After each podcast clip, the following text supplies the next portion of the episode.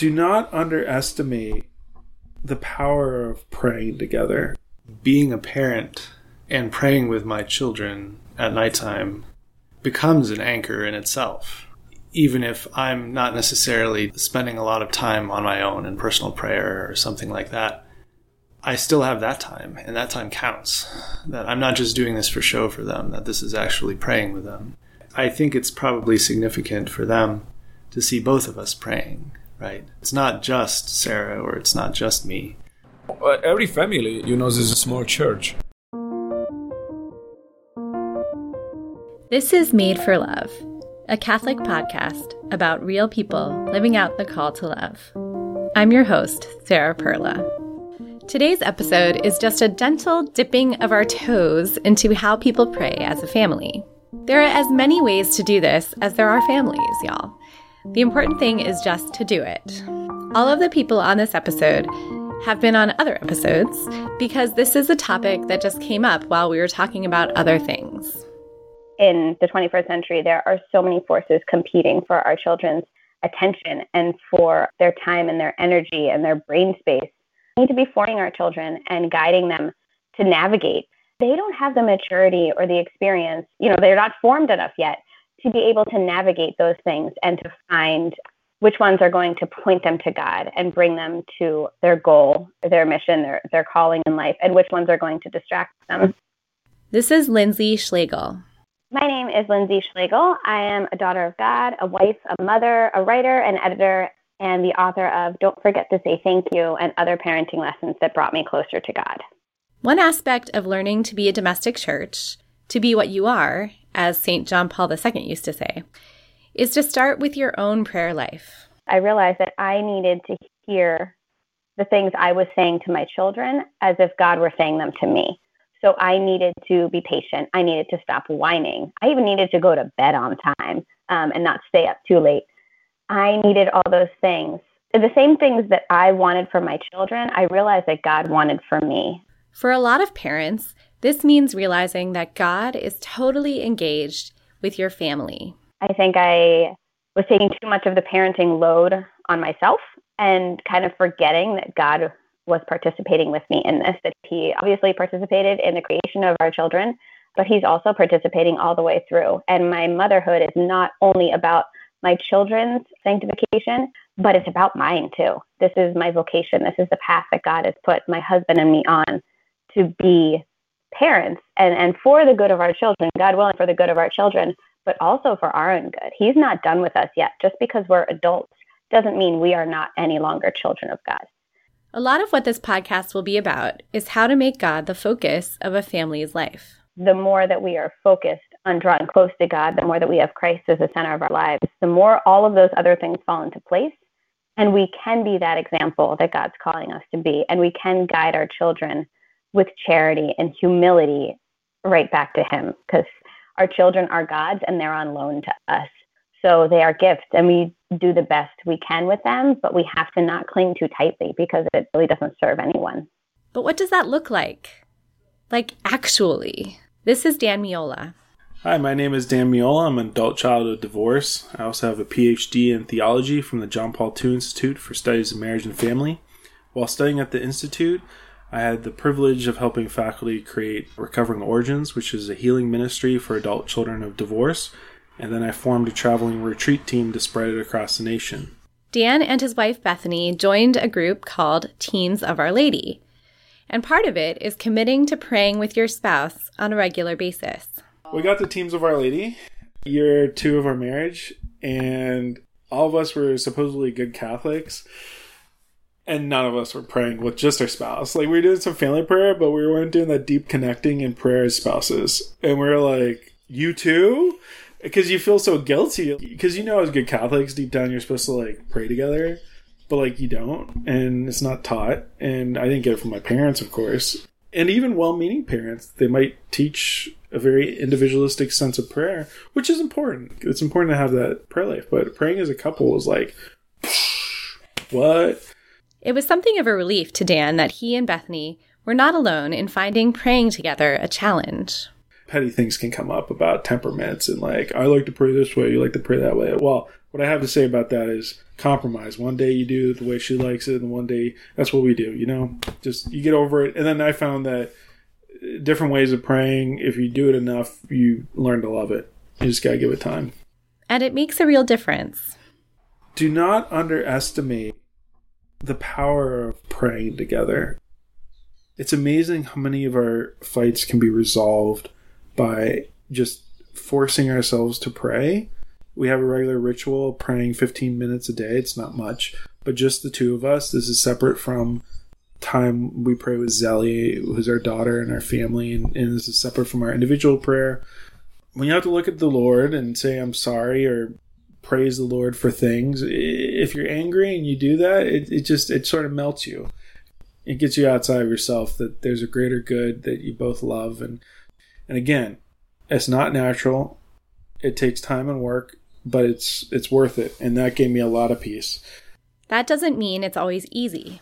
Still, even to this day, it's a struggle when you sit down on the couch. Am I going to say a prayer or watch Netflix? I can't say that I've been 100% faithful. Days you run to it joyfully, and it's a comfort. But then the other days, like, you know, it's so easy to put it off. Yeah. So just sure. just being real. Yeah. if we're really honest with ourselves, it's really hard to want to pray, you know, because I don't have much control over what's going to happen. And especially for guys, I think guys tend to think in a very kind of efficient, concrete kind of way. And when I go to prayer, if I don't really have control over that situation, and I don't know that like the energy that I put into it, what's going to come out of that, it's very difficult to want to actually enter into that. It's very difficult to want to pray when I'm not sure if God's even hearing me or if He's really going to do anything about this. So it feels like a waste of time, and it feels like I'm out of control. It feels like I'm incompetent, that I'm kind of a failure, and there's not, not many guys that want to sit in that reality. So I think for men in particular, I can speak to that. That when we're honest with ourselves down deep, prayer is very difficult. No matter how much we pride ourselves in our spiritual lives, prayer is very difficult. And I think for most of us, we would much rather spend time working or doing things that aren't pleasant because at least we know, you know, what we're putting in and what we're going to get out of it. So I think for everybody, uh, the truth of the matter is we need help. That if we're actually going to grow at all in our spiritual lives, we need help with what is that supposed to look like. And I need accountability. I need to be able to hash that out with other other men who are married. This is David Dawson. I'm David Dawson. Kate Dawson. We've been married for 10 years. We've got six kids, and we are also the national coordinators of domestic church here in the U.S. David and his wife Kate found that help and accountability through a movement called the Domestic Church. We now are up to uh, almost 300 couples in four different states, and we're growing very quickly uh, all over the country. So, if you didn't know that there are like tons of different movements in the Catholic Church, well, you do now. And I just told you two of them that are specific for married couples Teams of Our Lady and Domestic Church. So, as a starting point, David shares about how the movement, with its monthly gatherings, helps him ask the basic questions. Did I sit down and pray today? Did I pray with my wife? If not, why not? And I gotta tell you, that's a question that I never asked until I was sitting in front of people and we're all asking it together. Why don't I want to do this? Oh, it's because I don't really think he's listening. Why don't I think he's listening? Oh, it's because I haven't really tried this very often. Why don't I want to pray with scriptures? Because when I look at scripture, I have no idea what it's talking about. Let's deal with that. You know, so I've got not only the opportunity to kind of hash these very real, basic questions out, but it's long term. So it's not, I'm looking at this, I see that I'm a failure, and I just don't look at it again because I don't want to. I'm looking at it every month, and these circles have the potential to be lifelong. So I'm looking at this every month. I'm looking at it with my spouse, and we're looking at it with other couples, and we're going to be doing this for a while. So there's a lot of hope that real growth is possible, and that these walls and these kind of failures that I've been dealing with for a while, I'm going to keep working on it, and we're going to get some help. We're going to get some information from people who know what they're talking about. David and Kate were both what you'd consider rock star Catholics before marriage. So it's not like they didn't know how to pray at all. Even if we had all these practices and stuff that we were bringing in, it didn't help us to get on the same page. Now, did it help us in terms of our, yes, okay, obviously. God was, was with us individually and these kind of things, but ultimately it, what we were missing out on was just the basic basics with just sitting and praying together. If you ask couples, do you pray together? Most of us are like, yeah, of course, you know, or if we don't, then we're honest with us and we say, no, we don't. But the truth of the matter is very few couples actually just sit and pray together on a regular basis. And the reason for that is because it's extremely difficult. Honestly, I really struggled with the difference in our individual prayer lives because David, in his way of praying, the position that he takes when he prays, he's able to be very still and he's very focused on the crucifix, the Eucharist, whatever. And I am just, I'm like a, a gecko. I mean, I'm just all over the place. I'm like prostrate and I'm sitting and I'm kneeling and I'm standing and I'm dancing and I'm writing. And so when we would come back together to say, hey, how was that prayer experience? Or what, you know, or at Mass, hey, how was Mass? The ability to communicate to the other is just so difficult. I wanted to include David and Kate here so that if you're listening and you and your spouse never pray together, you know that you're not alone and it's never too late to start. There's a way in which Kate communicates love and God's presence and his identity to me and reveals things to me that I can't get on my own because I'm a married person and God wants to reveal himself through her. Without couple prayer, that individual prayer is more difficult. It's a beautiful both and. That we have this kind of isolation before God, but at the same time we have this intense unity before Him at the same time. That it's a, sacrament with a capital S. So it's this beautiful both and that depend upon one another and that feed one another. Now let's turn to teaching your kids to pray. How do you do it? That's something that is on my mind a lot. Uh, in our family, Sarah kind of takes primary brunt of that because she's with them all the time. That's still something that I'm trying to find my place in. How do I teach them on all sorts of different fronts? How do I teach them about God? How do I teach them about prayer? For me, I know a lot of that comes down to also that fundamental question of what's my own relationship with God and what's my prayer life like. It's an essential thing to try to get that in order. Uh, I know it's not where it should be right now. This is Andy and Sarah Safranek. I'm Sarah Safranek. I've been married how many years? Seven years. I have three children. I have a six year old girl and a four year old girl and an 18 month old boy. My name's Andy Safranek. I've been married to Sarah seven years as well. Their three children are young, so sitting still for a family rosary seems pretty unattainable. We grew up praying the rosary as a family at night, which is something that I still wish I could incorporate better with my children. I'm still learning how to pray as a parent because at home there are the conflicting needs of me needing to pray and me needing to teach them how to pray, and those two things are hard to do together. And if you're doing it in public, like at Mass, you're adding the element of your need to make your children not a distraction to everyone around them. And then you have three things that are now not cooperating with each other teaching them to pray, praying yourself, and not disrupting things. So, our night prayers, I find that sometimes trying to pray the rosary, I become more frustrated because I'm wanting to pray it instead of helping them to pray it. One gesture the Safraneks have adopted is a simple physical sign of belonging to Christ, tracing the cross on their kids' foreheads. Nap time, bedtime, Right. and just leaving generally. It's in the Old Testament, it's in Scripture, the Father's blessing, or like the parent's blessing. Yes, the priest can give a blessing, but there's blessing of a parent that you give to your child. And so that was something that my mother also would do for me, which was just to trace the sign of a cross on your child's forehead. And it was usually at a parting, either at bedtime or if she was leaving. When I visited the Safraneks last summer, at nap time, the kids all ran from parent to parent, proudly presenting their foreheads. It was cute, but it was also a tangible thing that they will probably remember. And another tangible thing is, of course, the Eucharist. The Safranek's oldest child is preparing for her first communion. Right now, anyway, Miriam is focused on the fact that, like, we go to church every Sunday, mom and dad get to do this thing, but she doesn't. And so for her, it's like very exciting that, that she's going to do it too. the kids come up to communion with us. That has become the routine rather than uh, the having them wait in the pew. And we didn't make a conscious decision on that, other than that was kind of what brought the most peace, I think. So she's been used to coming up with us. And as she gets older, then teaching her to cross her hands over her chest as someone who isn't receiving. And she likes coming along with us. I think it's helping her anticipate what she is going to be able to do eventually. Um, although the significance of what it actually is, that's something that she still has a lot to learn. Like most families, I think, bedtime is also prayer time. So every night we have prayers, which we had to start separating the girls for their prayers because like they have different praying styles. so one of us will usually pray with one of them here, and one of them will pray with the other one upstairs. She has a little candle she made. She made a prayer house. She has a lot of little rituals that I don't fully understand.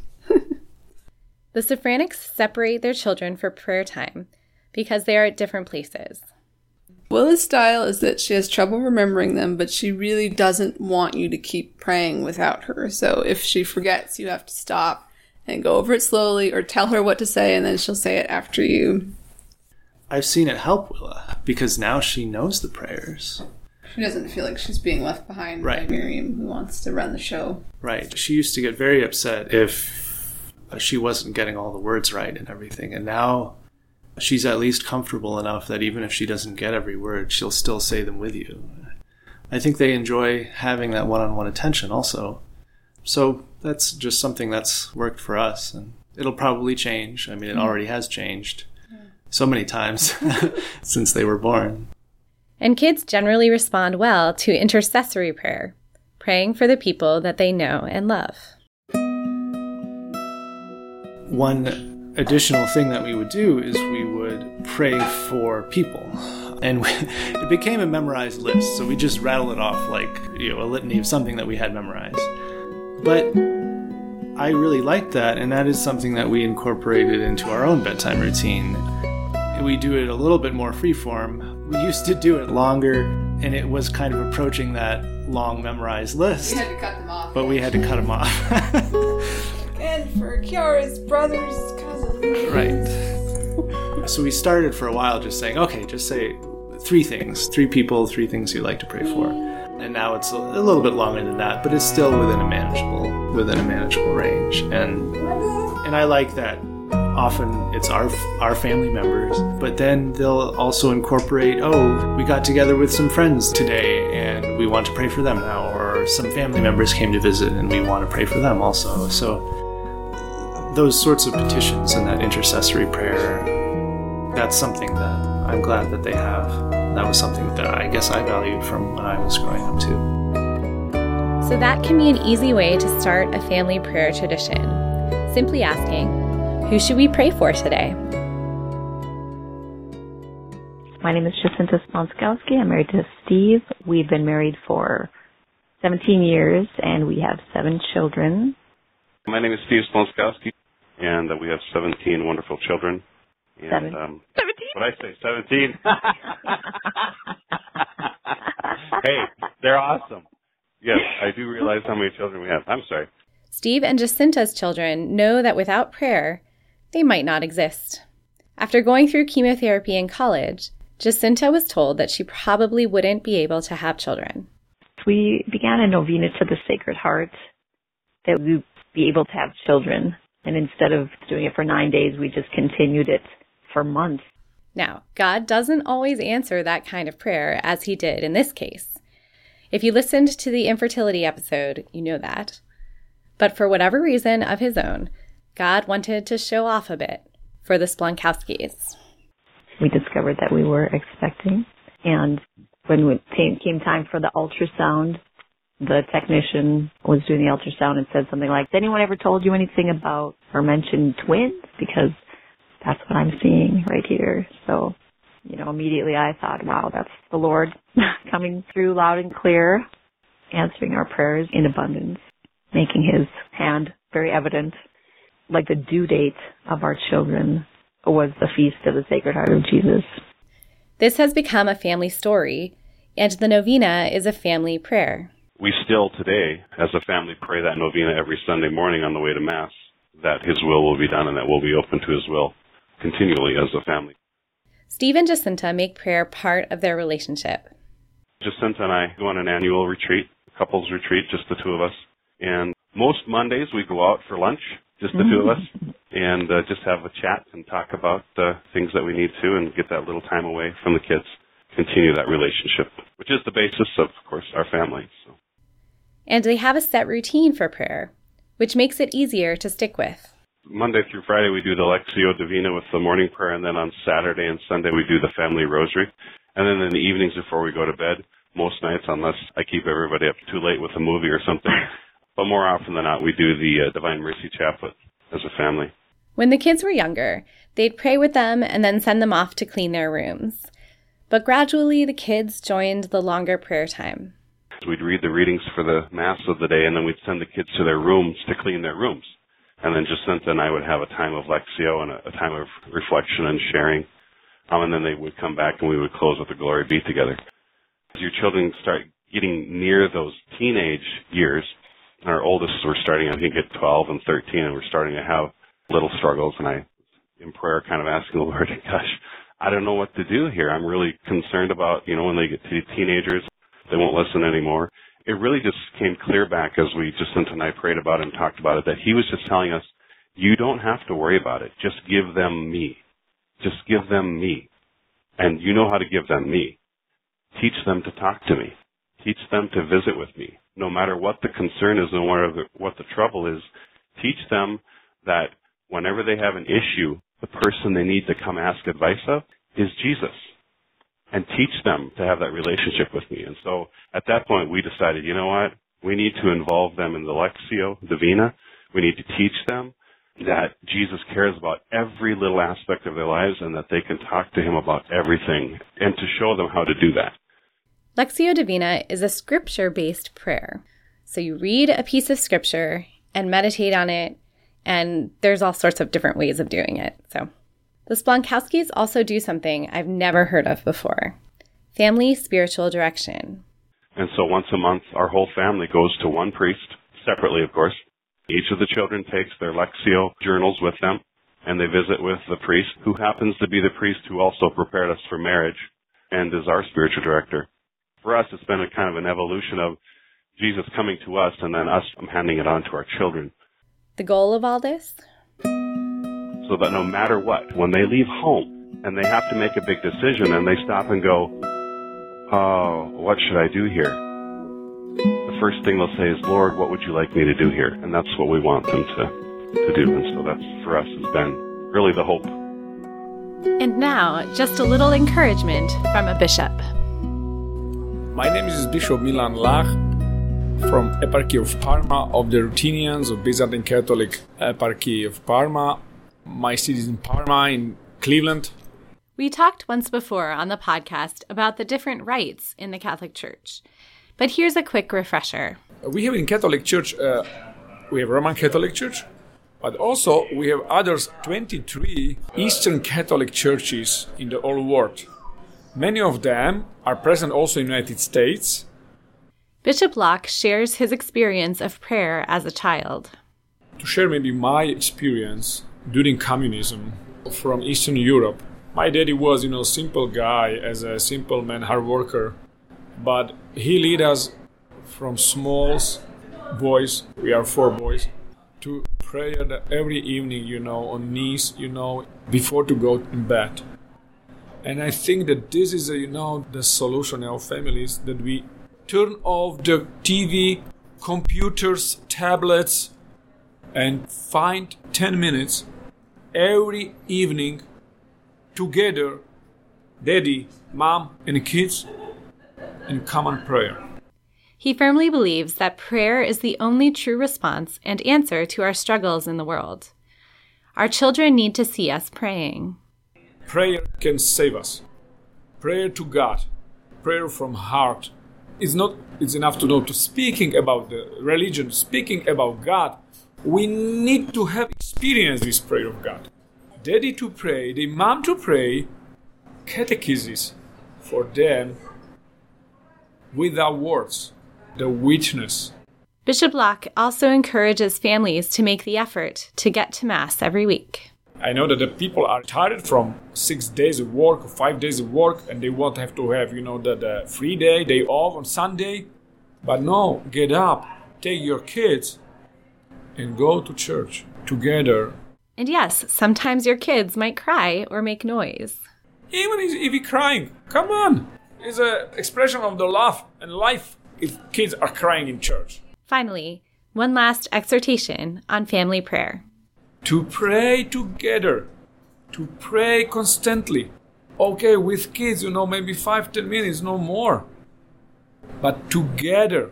So there you go. Just a couple of examples to hopefully encourage you to just try some kind of prayer together as a family. If you like what you've heard today, please support this project by sharing it with your friends, subscribing to Made for Love on iTunes, writing a review, or commenting on the show notes at marriageuniqueforareason.org. And be sure to follow us on Facebook and Twitter and all those things. This is essentially a one woman production, so yours truly did everything, except for the theme music, which is composed and produced by Michael Taylor. And then the new music is from First Com,